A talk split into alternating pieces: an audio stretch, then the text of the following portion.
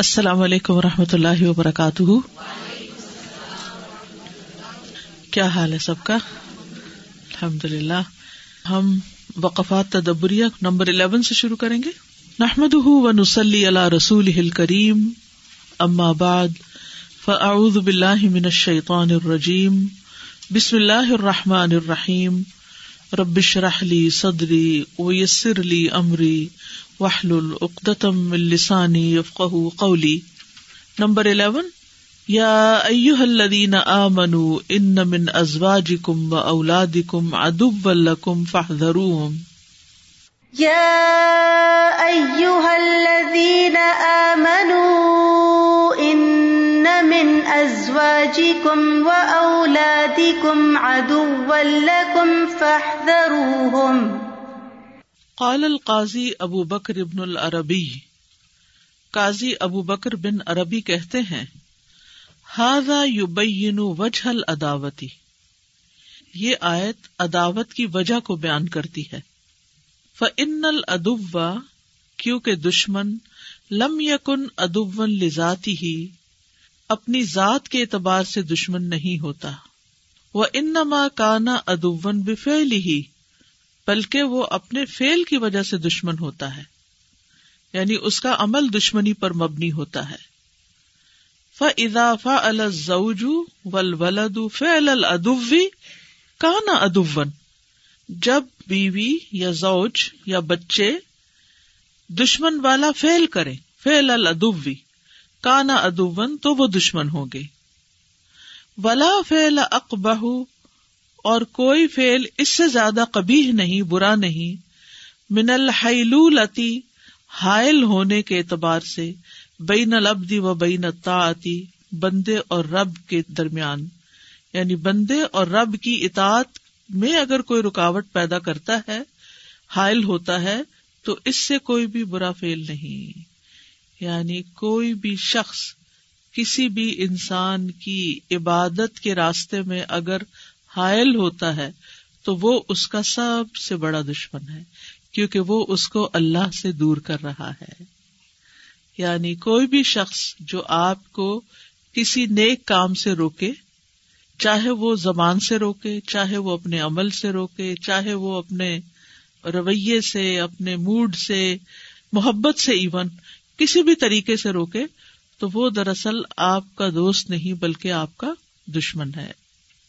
السؤال ما وجہ کون الزوج والولد عدوا للرجل، آدمی کے لیے بیوی اور بچے کے دشمن ہونے کی کیا صورت ہے؟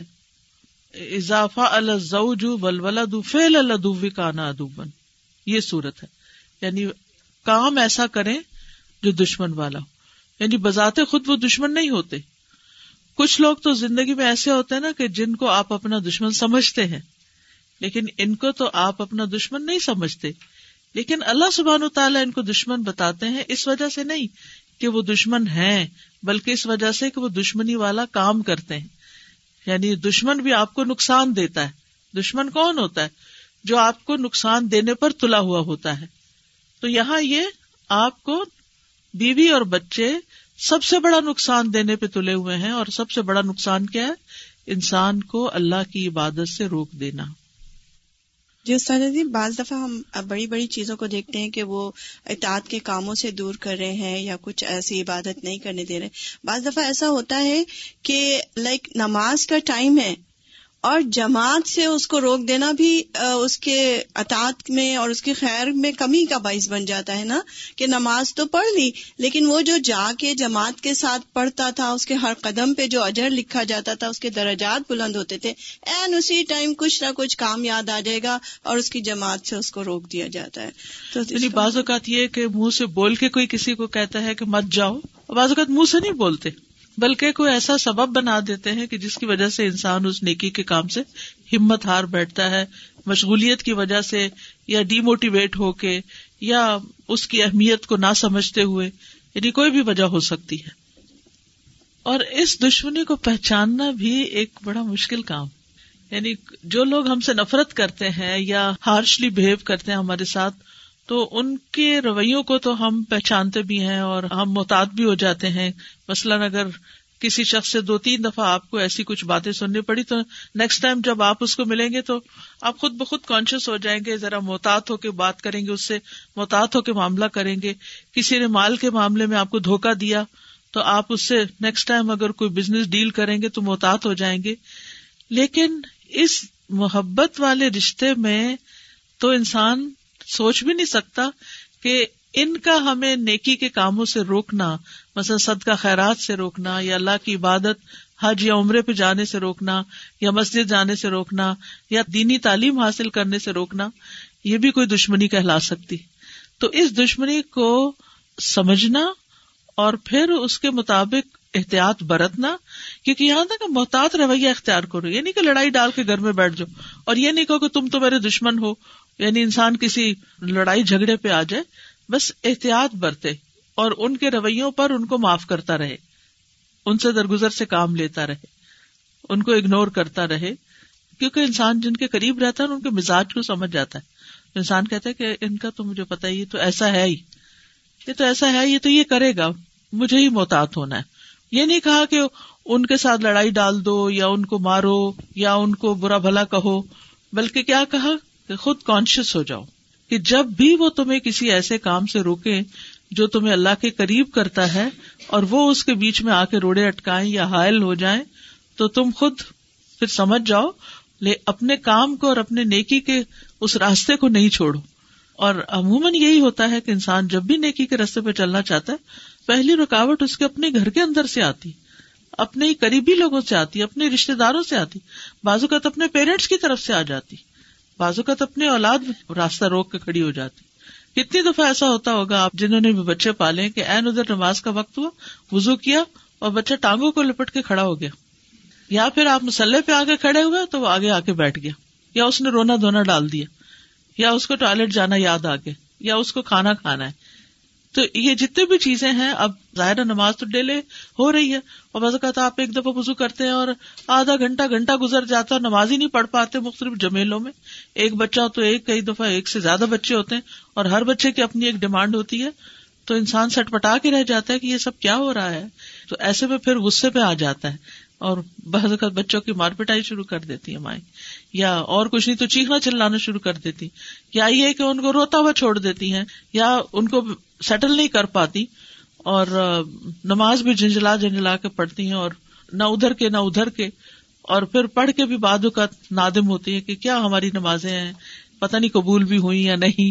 تو وہ ایک لامتناہی ہی سلسلہ چل پڑتا ہے. تو ایسے میں اتنی خوبصورت سولوشن بتایا گیا. نمبر ایک یہ کہ پہلے سے ہی تیاری کر کے رکھو. اب مجھے کسی نے کہا کہ میرے بچے مجھے اتنا مشغول کر دیتے ہیں نماز کے ٹائم پر کہ بعض اوقات لیٹ تو ہوتی ہے، وقت بھی نکل جاتا ہے. تو میں نے کہا کہ تم اس سے بھی آدھا گھنٹہ پہلے تیاری شروع کر دیا کرو، یعنی اب پتہ ہے کہ اذان ہونے والی ہے، اور اگر میں نے اذان پہ تیاری شروع کی تو نماز کا وقت نکل جائے گا. تو اذان سے بھی پہلے یعنی آپ محتاط ہو جائیں کہ اتنا ٹائم مجھے لگے گا، لہٰذا آپ اس کے مطابق اپنی تیاری کریں. اب یہ بھی نہیں ہو سکتا کہ آپ بچوں کو چھوڑ دیں یا ان کے حقوق ادا نہیں کریں، اور یہ بھی نہیں ہو سکتا کہ اللہ کا حق چھوڑ دیں. تو ان دو کے بیچ میں ایک بیلنس قائم کرنا اور دونوں طرفوں کو راضی رکھنا، یہ انسان کا ایک امتحان ہے، اور اس میں کامیاب ہونے والے ہی اصل میں کامیاب ہونے والے. یہ تو چھوٹے بچوں کی بات ہے، لیکن کئی بار بچے بڑے بھی ہو جاتے ہیں، چالیس چالیس سال کی عمر کے ہو جاتے ہیں، پھر بھی وہ اپنے ماں باپ سے ایسی امید رکھتے ہیں. میں نے ایسا دیکھا کہ حج پہ گئے ہوئے ہیں ماں باپ اور ان کو بھی تنگ کر رہے ہیں اپنے گھریلو پرابلمس کو بتا بتا کے، تو یہ بھی ایک آزمائش ہو جاتی ہے ماں باپ کے لیے. بالکل سزا. جب یہ ہو رہا تھا نا کہ دشمن گھر والوں کو ایسے سمجھنا ہی نہیں، ان سے بی اویئر رہنا، تو میں سوچی تھی کہ اللہ تعالیٰ ہمیں یہ بھی سکھا رہے ہیں کہ ہمیں اپنے ریلیشن شپس کو ان ایموشنل ہو کے ذرا ڈیل کرنا. یہ جو ہماری ایموشنز بہت اوور پاور ہمیں کر لیتے ہیں نا، مجھے تو تم سے محبت ہے تو بس اب یہ تو ہوگا، مطلب وہ ایکسپیکٹیشن پھر اس کے اوپر بلٹ ہونے لگتی ہیں. تو آئی تھنک ہمیں بہت پریکٹیکلی اور پریگمیٹکلی ان چیزوں کو دیکھنا ہے کہ یہ ایک چیزیں ہیں جو کہ ہمیں یا تو ہماری جنت کا سبب بن سکتے ہیں یا خدا نخواستہ کسی دوسری سزا کا. تو اس وجہ سے آئی تھنک بہت پریکٹیکل اور ایموشنل سے ہٹ کے ہمیں ان کو ڈی کوڈ کرنے کی ضرورت ہے. کیونکہ آپ دیکھیے کہ دشمن کا لفظ آتے ہی معافی کی بات بہت بعد میں آتی ہے کہ دشمن ہو اور معاف کر دیا جائے. تو یہاں پر جو سکھایا گیا وہ یہی ہے کہ ان کے ساتھ جارحانہ رویہ اختیار نہیں کرنا، بلکہ حکمت کے ساتھ اور سوچ سمجھ کے اور غیر جذباتی ہو کے. نیکسٹ ہے انما اموالکم و اولادکم فتنہ واللہ عندہ اجر عظیم.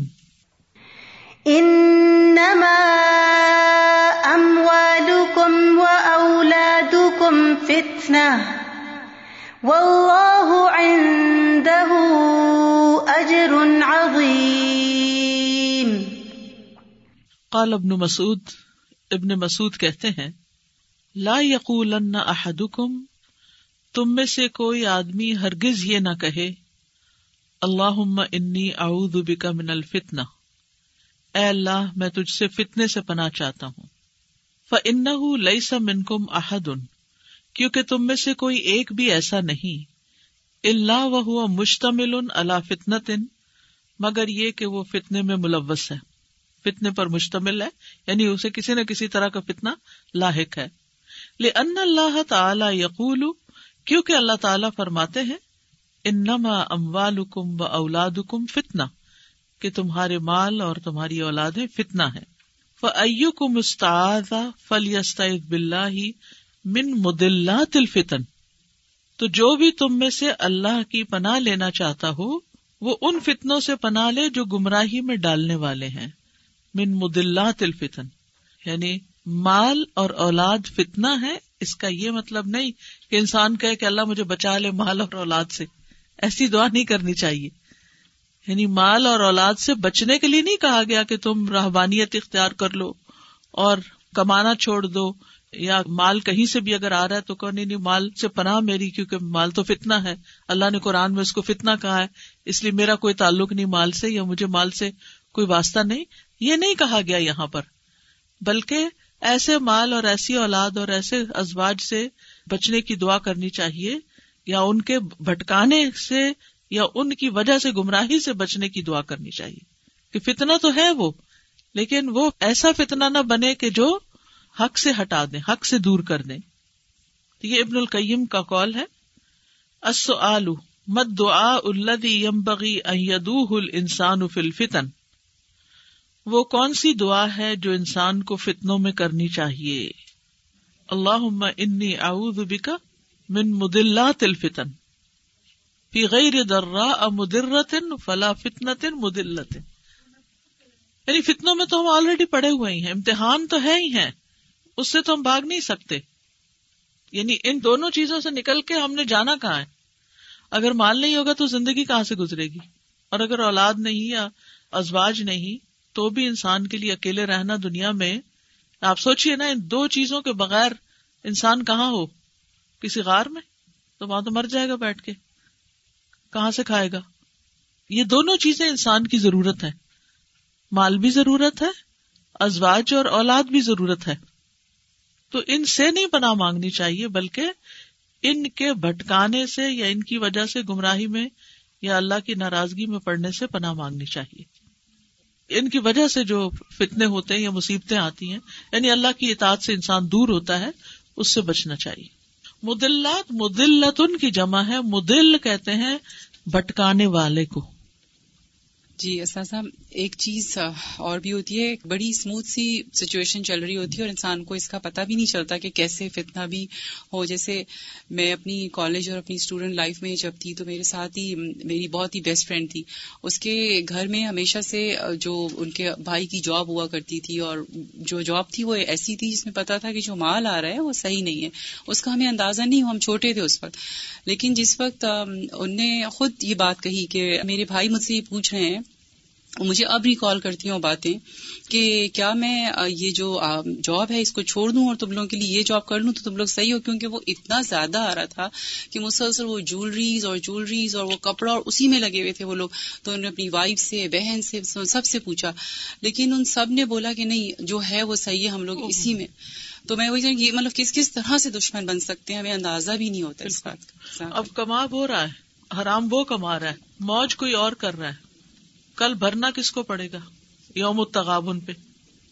یہی پرلے درجے کی حسرت ہے نا, کہ انسان محنت بھی کرے اور اس سے خود کو فائدے کی بجائے نقصان پہنچے اور دوسرے اس سے موج کریں. استاد السلام علیکم, کہیں کہیں قرآن میں یہ منافقین کے لیے بھی ہے کہ فتنہ ہے, کہیں یہ ہے کہ انہیں مطلب ان سے بچو، ان سے ہٹو، ختم کرنے کا بھی ہے. تو یہاں پر بہت ہی خوبصورتی سے اولاد کے لیے کہہ دیا گیا ہے، خبردار کر دیا کہ فتنہ تو ہیں، اللہ سبحانہ و تعالیٰ سے زیادہ کون جانتا ہے کہ محبت اسی نے بخشی ہے. تو اس طرح بچنے کا زیادہ مفہوم آ رہا ہے کہ ان سے خبردار، ہوشیار، محتاط ہونے کا، نہ کہ ان کو چھوڑ کے بھاگ جانے کا. یعنی انسان یہ نہ کہے کہ میں اپنی بیوی کو اس لیے طلاق دیتا ہوں کیونکہ وہ قرآن نے کہا ہے کہ ازواج فتنہ ہے، یا میں شادی اس لیے نہیں کرتا کیونکہ فتنے میں پڑ جاؤں گا. یہ مقصد نہیں ہے. یا یہ کہ بچے نہیں ہونے چاہیے. مثلاً بعض لوگوں کی منطق یہ ہوتی ہے کہ آج کے دور میں بچے پیدا کرنے کا کیا فائدہ، ایک سے ایک گمراہ نکل رہا ہے، جو بچے بھٹک رہے ہیں، بہت یوتھ بگڑ گئی ہے فار ایگزامپل. یہ تو کوئی لاجک نہیں. آپ نے تو نہیں دیکھا کسی کا بھی فیوچر کہ کوئی آپ کے لیے کتنا صدقہ جاریہ بنے گا یا کیا بڑی آزمائش بنے گا. یہ تو معاملے اللہ پہ چھوڑ دیں. یعنی ان چیزوں سے فرار نہیں، یہ نہیں کہا گیا کہ یہ فتنہ ہے تو ان سے بھاگ نکلو، فرار حاصل کرو، بلکہ کیا کرو، محتاط رہو اور ان سے درگزر کا معاملہ کرتے رہو، ان کے بیچ میں ہی رہو اور ان کے یعنی رویوں کو برداشت کرتے رہو. یعنی ایسی نصیحت تو کوئی کسی کو کیا کرے گا. زُيِّنَ لِلنَّاسِ حُبُّ الشَّهَوَاتِ مِنَ النِّسَاءِ وَالْبَنِينَ وَالْقَنَاطِيرِ الْمُقَنطَرَةِ، ان چیزوں کی محبت اللہ نے ڈالی ہے.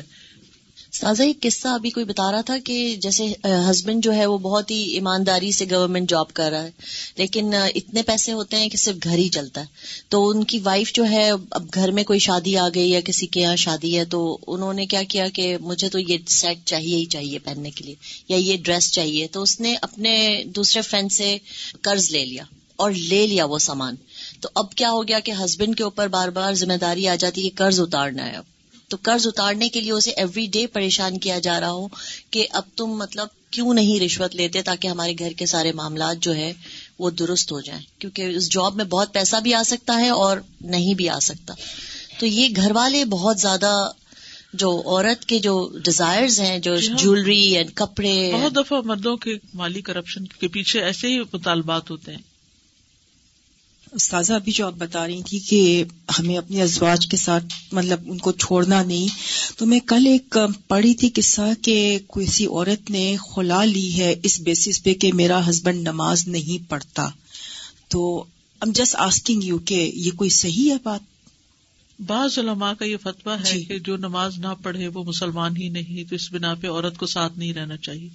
لیکن اس فتنے کے زمانے میں پھر وہی بات ہے نا کہ فتنے کا دور ہے، اس کے ساتھ رہ کے اس کو سمجھایا جائے، اس کو راہ پہ لایا جائے تو یہ زیادہ بہتر ہے. کیونکہ استاذہ یہ نہیں کہ دیکھیں انکار کرنا اور سستی کرنے میں فرق ہے، رائٹ؟ جی ہاں. اگر تو آپ ہے ہی نہیں نماز، ہاں، اور اگر ایک آدمی سستی کرتا ہے تو اٹس ڈفرنٹ. سادہ پھر دوبارہ یہ دیکھیں کہ ہمیں کتنی پریکٹیکل اگزامپلس اللہ تعالیٰ نے اپنے پیغمبروں کے ذریعے اور صحابہ کے ذریعے عطا فرمائی. کہ حضرت آسیہ کی ہم مثال لیتے ہیں نا، فرعون کے ساتھ وہ رہتی تھیں اور رہتی رہیں، کتنی بڑی آزمائش میں تھیں وہ، لیکن وہ رہتی رہیں. اسی طرح کتنے ہی صحابہ اور صحابیات تھے کہ جن کے پاس اولاد یا تو مشرک تھی یا ماں باپ مشرک تھے، لیکن ان کو نبی صلی اللہ علیہ وسلم نے کس چیز کا حکم دیا؟ خیر خواہی کا، کہ ان کے ساتھ بھلائی کرتے رہو ہر حال میں. جس حضرت اسما سے کہا سلی امہ کی. السلام علیکم و رحمۃ اللہ وبرکاتہ. استاد جی میں اس کو یہ نمبر الیون اور ٹویلو اس کو ریلیٹ کر رہی تھی سورہ بروج کے ساتھ، اور یہ کہ جہاں بھائی ایمان ہوگا تو فتنہ ساتھ آئے گا، باہر سے ہوگا اندر سے ہوگا. تو ایک ہی حال ہے کہ اپنا ایمان مضبوط کریں علم کے ساتھ. نمبر تھرٹین فَاتَّقُوا اللَّهَ مَا اسْتَطَعْتُمْ وَاسْمَعُوا وَأَطِيعُوا وَأَنْفِقُوا خَيْرًا لِأَنفُسِكُمْ. فَاتَّقُوا اللَّهَ مَا اسْتَطَعْتُمْ، اللہ کا تقوی اختیار کرو جتنی تم میں استطاعت ہے، جتنا کر سکتے ہو، جو کر سکتے ہو وہ کر لو. یہ بھی بڑی زبردست ہدایت دی گئی ہے، کیونکہ بعض اوقات ہم تقوی کے نام پر ایسے کام کرنے شروع کر دیتے ہیں کہ جس میں انسان اور بہت سے معاملات کو بگاڑ بیٹھتا ہے. یأمر تعالی بتقواہ التی ہی امتثال اوامرہ واجتناب نواہیہ، حکم دیتا ہے اللہ تعالی اپنے تقوی کا، جس سے مراد التی ہی امتثال اوامرہ، اس کے احکامات پر عمل کرنا ہے، واجتناب نواہی ہی، اور اس کی منہیات سے اجتناب کرنا ہے، وَيُقَيِّدُ ذَلِكَ بِالْإِسْتِطَاعَةِ وَالْقُدْرَةِ، اور مقید کیا ہے اس کو، یعنی اللہ تعالیٰ نے اسے مقید کیا ہے استطاعت اور قدرت کے ساتھ، یعنی جتنی تمہارے اندر ہمت ہے، جتنی طاقت ہے، اتنی اطاعت کرتے جاؤ. فَهَذِهِ الْآیَةُ تَدُلُّ، تو یہ آیت دلالت کرتی ہے علی اس بات پر، اَنَّ كُلَّ وَاجِبٍ، کہ ہر واجب، ہر فرض، عجز عنہ العبد، جس سے بندہ عاجز آ جائے، انہ یسقط عنہ، وہ اس سے ساکت ہو جاتا ہے، یعنی جو فرض وہ ادا کرنے کے قابل نہیں وہ اس سے ساکت ہو جاتا ہے. مثلا ایک شخص بے ہوش ہو جاتا ہے تو اب اس سے فریضہ نماز کیا ہوگا، ساکت ہو جائے گا. اسی طرح اگر کوئی بیمار ہے، مستقل بیمار ہے، بہت بوڑھا انسان ہے، تو روزہ اس سے ساکت ہو جائے گا، اس کا فدیہ دے دے گا. یہ تو بنیادی فرائض میں سے ہے نا. تو اسی طرح باقی فرائض میں بھی، ہسبینڈ وائف کے آپس کے جو ریلیشن شپ ہیں اس میں بھی، اگر کسی کو کوئی ایسی بیماری لاحق ہو جاتی ہے یا ایسی کمزوری لاحق ہو جاتی ہے کہ وہ دوسرے کا حق ادا نہیں کر سکتا تو اس سے پوچھ نہیں ہوگی، یعنی وہ اس سے فریضہ ساکت ہو جائے گا. وَأَنَّهُ إِذَا قَدَرَ عَلَى بَعْدِ الْمَأْمُورِ، اور بے شک وہ جب قدرت رکھتا ہو بعض حکم کی، مأمور جس چیز کو حکم دیا گیا، وعجز عن بعضه، اور بعض حصے پہ قدرت نہ رکھتا ہو، فإنه یاتی بما یقدر علیہ، تو جس پر اس کو قدرت ہے وہ اس پر عمل بجا لائے گا. ویسقط عنہ ما یعجز عنہ، اور جس سے وہ بے بس ہے اس سے وہ حصہ ساکت ہو جائے گا. یعنی تین صورتیں، ایک تو یہ کہ انسان کسی بھی کام کو کرنے کے لیے فلی پریپیئرڈ ہو، پوری پوری ہمت ہے، وہ سب کچھ کر سکتا ہے، اس کو تو وہ پورا پورا کرنا چاہیے. مثلاً ایک شخص کھڑے ہو کر نماز پڑھ سکتا ہے ساری کی ساری، تو اس کو بیٹھ کے نماز نہیں پڑھنی چاہیے، اس کی بیٹھ کے نہیں ہوتی، جیسے خاص طور پر فرض نماز. لیکن ایک شخص ہے وہ کھڑا ہی نہیں ہو سکتا، انتہائی بوڑھا بزرگ ہے یا انتہائی بیمار ہے، وہ کھڑا ہی نہیں ہو سکتا، حتیٰ کہ بیٹھ بھی نہیں سکتا، صرف وہ لیٹا ہوا ہے. تو نماز تو پڑھ سکتا ہے لیکن کھڑے ہو کے نہیں پڑھ سکتا. آدھا کام کرنے کی استطاعت ہے اور آدھا کام کرنے کی نہیں ہے. تو جتنی جتنی اس میں ہمت ہے اتنا وہ کر لے، اور جس سے وہ بے بس ہے وَيَسْقُطُ عَنْهُ مَا يَعْجِزُ عَنْهُ. السؤال مَا الَّذِي تَسْتَفِيدُهُ مِنْ تَخْصِيصِ التَّقْوَى بِالِاسْتِطَاعَةِ. مَا الَّذِي تَسْتَفِيدُهُ، کیا آپ فائدہ حاصل کرتے ہیں، من تخصیص تقویٰ، تقویٰ کو خاص کرنے سے، بالاستطاعتی، استطاعت کے ساتھ. یعنی اس آیت میں تقویٰ کو استطاعت کے ساتھ جو خاص کیا گیا ہے اس سے آپ کیا فائدہ حاصل کرتے ہیں. ان کل واجب عجز عنہ العبد انہ یسقط عنہ وانہ اذا قدر علی بعض المامور وعجز عن بعض فانہ یاتی بما یقدر علیہ ویسقط عنہ ما یعجز عنہ. اور یہ بھی ہمارے دین کا ایک بہت ہی خوبصورت پہلو ہے کہ جتنی ہمت ہے، جتنی طاقت ہے، جو کر سکتے ہو اتنا ہی کر لو، یعنی آل ٹوگیدر چھوڑو نہیں، بلکہ جو کر سکتے ہو وہ کر لو، جتنا کر سکتے ہو کر لو. کیونکہ انسان کا معاملہ کس کے ساتھ ہے، اللہ کے ساتھ ہے، جو ہمارے ظاہر کو، باطن کو، ہر چیز کو دیکھتا ہے. اس سے زیادہ ہم سے کون آگاہ ہے، اس سے زیادہ ہم سے کون واقف ہے کہ ہم کس چیز پر کتنے قادر ہیں. اور چونکہ تقویٰ جو ہے وہ دل کا حال ہے، تو اس لیے دل کے حال کو اللہ کے سوا کوئی نہیں جانتا کہ کون کیا کر سکتا. یعنی ہم کسی کام کو محض سستی کی وجہ سے نہیں کر رہے، محض دل نہ چاہنے کی وجہ سے نہیں کر رہے، جہالت کی وجہ سے نہیں کر رہے، یا واقعی استطاعت نہ ہونے کی وجہ سے نہیں کر رہے کہ ہمت ہی نہیں. اب مثلا ایک شخص ہے وہ پوری طرح کانشیس ہے، شعور والا ہے، اس کا معاملہ اور ہے. ایک شخص ہے جس کو ابھی بات کی اور ابھی بھول گئی، اس نے ابھی کیا کہا تھا، اس کا معاملہ اور ہے. مثلا ایک وہ شخص جس کو سب یاد ہے، اس نے اگر کسی سے کوئی عہد کیا اور اس کو یاد بھی ہے کہ وہ وعدہ وہ کر چکا ہے اور پھر وہ پورا نہیں کرتا تو وہ اللہ سے نہیں ڈر رہا، یعنی کہ تقوی اختیار نہیں کر. لیکن ایک وہ شخص جس کو اپنی کہی ہوئی بات تھوڑی دیر میں بھول جاتی ہے، وہ فرگیٹفلنس کا شکار ہو جاتے ہیں، ہر تھوڑی دیر بعد وہی بات ریپیٹ کرتے ہیں. اور آپ کو بھی سمجھ ہوتی ہے کہ یہ اپنے ہوش و حواس میں نہیں ہے اور نہ ہی یہ کام یہ کر سکتے ہیں، اور آپ ان سے ایکسپیکٹیشن بھی نہیں رکھتے، تو آپ بھی ان سے درگزر کرتے ہیں. تو اگر آپ بندے بندوں کے ساتھ معاملہ کرتے ہوئے یہ دیکھتے ہیں کہ اس بندے میں اتنی ہمت نہیں, اس کا دل تو بڑا اچھا ہے لیکن یہ کر نہیں سکتا, تو آپ اس سے درگزر کرتے ہیں کہ کوئی بات نہیں, کر دیا تو ٹھیک, نہیں کیا تو نہ صحیح. بچوں سے بعض اوقات آپ کی ایکسپیکٹیشنز ایسی ہی ہوتی ہیں, اچھا کر لیا کام تو ٹھیک, نہیں کیا تو بھی کوئی بات نہیں, درگزر کرتے ہیں. اللہ سبحانہ و تعالیٰ بھی اپنے بندوں سے درگزر کرتا ہے کہ جن کے اندر ہمت طاقت نہیں اور پھر وہ کچھ نہیں کر سکتے, لیکن ان کے ساتھ معاملہ اور ہے کہ جن کے اندر ہمت طاقت سب کچھ ہے اور پھر وہ نہ کریں. تو یہاں پر یہ جو آیت جس کانٹیکس میں آئی ہے وہ آیت نمبر چودہ اور پندرہ کے بعد سولہ نمبر پر یہ آیت آئی ہے, یعنی کہ اموال اور اولاد فتنہ ہے اور اللہ کے پاس اجر عظیم ہے. تو جیسے شروع میں کہا گیا نا فاحذروہم, تو یہاں فتقو, جتنا بچ سکتے ہو بچ بچ کے چلو. السلام علیکم رحمۃ اللہ. استاذہ جی یہ یعنی اپنے لیے تو تقوی بقدر استطاعت انسان سوچتا ہے, اب جیسے مثلاً ایک قریبی ہیں بیمار ہیں اور کچھ اس طرح کے مسئلہ ہے کہ نماز کا ٹائم اگر وضو کا ہے تو کچھ ایک دو سٹیپس کر لیے اور باقی وضو کا اندازہ ان کو نہیں ہو رہا, تو is it necessary for me کہ میں تمام کر کے کچھ وہ جو فرض چارج ہیں وہ اس کو کرواؤں, کیونکہ مجھے پتا ہے میں پانچوں وقت وضو کے ٹائم ان کے پاس ہوں گی بھی نہیں, تو از اٹ اوکے, کیونکہ میں نے ایک دو بار نوٹ کیا کہ یہ بس ایک دو چیزیں ہو رہی باقی نہیں ہو رہی, تو دین آئی فیلٹ کہ یہ پاسبل نہیں ہے, سسٹینیبل نہیں ہے کہ یہ ہم کروا سکیں, تو از اٹ اوکے یا میرے اوپر اس پہ ذمہ داری ہے کہ جب میں سامنے ہوں پاس ہوں تو ضرور چاروں چیزیں مینن مم کرواؤں؟ جب آپ بھی پاس ہوں تو آپ کے اوپر بھی اپلائی ہوتا ہے فتق اللہ مستطعتم, کہ آپ کی کتنی استطاعت ہے. جی, کیونکہ بعض اوقات کسی کو سروس دینے کے لیے اپنی ہمت اور استطاعت بھی ضروری ہے. اگر آپ کو پتا ہے کہ آپ دوسرے کو ہیلپ کرتے کرتے خود کولیپس ہو رہے ہیں تو پھر اس صورت میں جتنا کر سکتے اتنا کرتے. جی, السلام علیکم استاد. اس میں دونوں یہ آیتوں کے بعد میں جو فتق اللہ مستطعتم, ایک طرح سے انسان کو ایک خوشخبری بھی ہے کہ جتنا تم کر سکتے ہو کرو اور آگے پھر اللہ کے اوپر چھوڑ دو.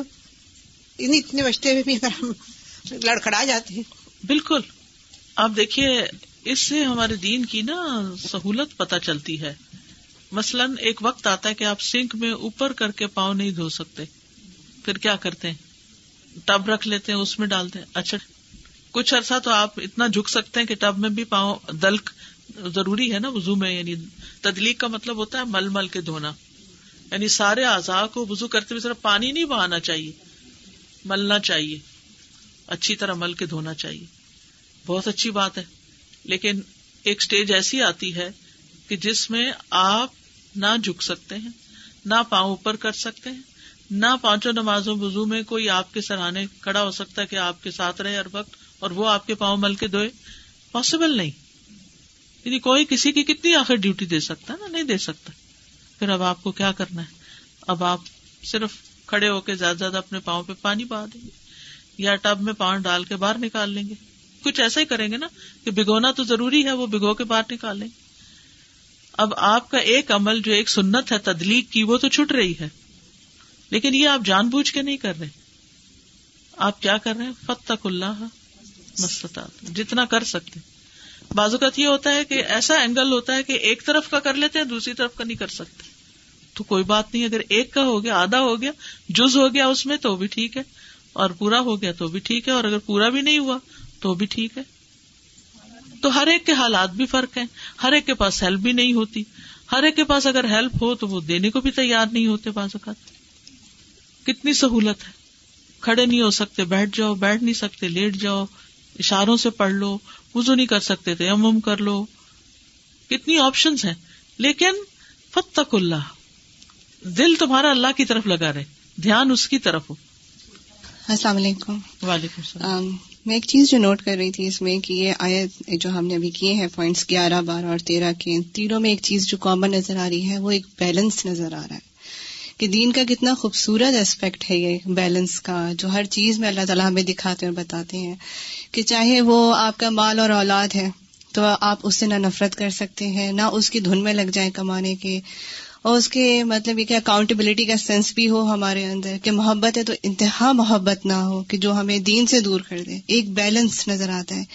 پھر اپنی جانوں پہ ظلم نہ ہو کہ جتنا ہم کر سکتے ہیں ہمیں پتہ ہے کہ اللہ جانتا ہے, تو ادھر بھی بیلنس نظر آ رہا ہے کہ مطلب ہر جگہ ہر جگہ جو دین جو درمیانی راستہ دکھاتا ہے, بیلنس کتنا خوبصورت کریٹ کرتا ہے وہ زندگی میں, امور میں اور اپنی ذاتی زندگی میں ہر طرح. اچھا اسی طرح سورۃ آل عمران میں آتا نا اتقوا اللہ حق کا تقاتہ، تو وہ ہے اصل حق کا تقاتہ، لیکن سب حق نہیں ادا کر سکتے تقویٰ کا، تو پھر رخصت دے دی گئی فاتقوا اللہ ما استطعتم. ایک چیز کا خیال آ رہا تھا کہ یعنی ساتھ ہی ہمیں الحمدللہ یہ ہماری دین کی وسعت ہے، اور اللہ سبحانہ تعالیٰ علیم بذات الصدور ہم نے شروع میں آیت میں پڑھ بھی لیا، لیکن ایٹ دا سیم ٹائم ہمارے اوپر رسپانسبلٹی آ جاتی ہے کہ اپنی استطاعت بلڈ بھی کرنے کی کوشش کرتے رہیں، کہ بہت جلدی اپنے آپ کو گیو اپ بھی نہ کر دیں کہ بس کسی بھی بات پہ ذرا سا مشکل ہوئی تو ہم کہیں فاتقوا اللہ ما استطعتم. بالکل، اصل میں فاتقوا اللہ جو ہے نا، اللہ سے ڈرو، کانشیسنیس، اس میں نہ تو انسان خوف زدہ ہو اور نہ ہی انسان غافل ہو. اور پھر آپ دیکھیے کہ اسی آیت میں فتقو کے بعد وسمعوا ہے، یعنی سنتے رہو اللہ کی بات، واطیعوا ہے، اطاعت کرتے رہو، یعنی انسان گیو اپ نہ کر دے کہ میرے میں تو استطاعت ہی کوئی نہیں، میں تو نہیں کر سکتا، آئی کانٹ ڈو اٹ. نہیں، یہ نہیں اس آیت کا مطلب. وانفقوا، خرچ کرتے رہو، خیرا لانفسکم وَمَن یُوقَ شُحَّ نَفْسِهِ فَأُولَٰئِکَ هُمُ الْمُفْلِحُونَ، جو دل کی تنگی سے بچا لیا گیا وہی دراصل کامیاب ہے. یعنی اللہ کا حق انسان دیتا رہے، اپنے مال میں سے بھی، اپنی جان میں سے بھی، اپنے اوقات میں سے بھی، ہر ہر اعتبار سے.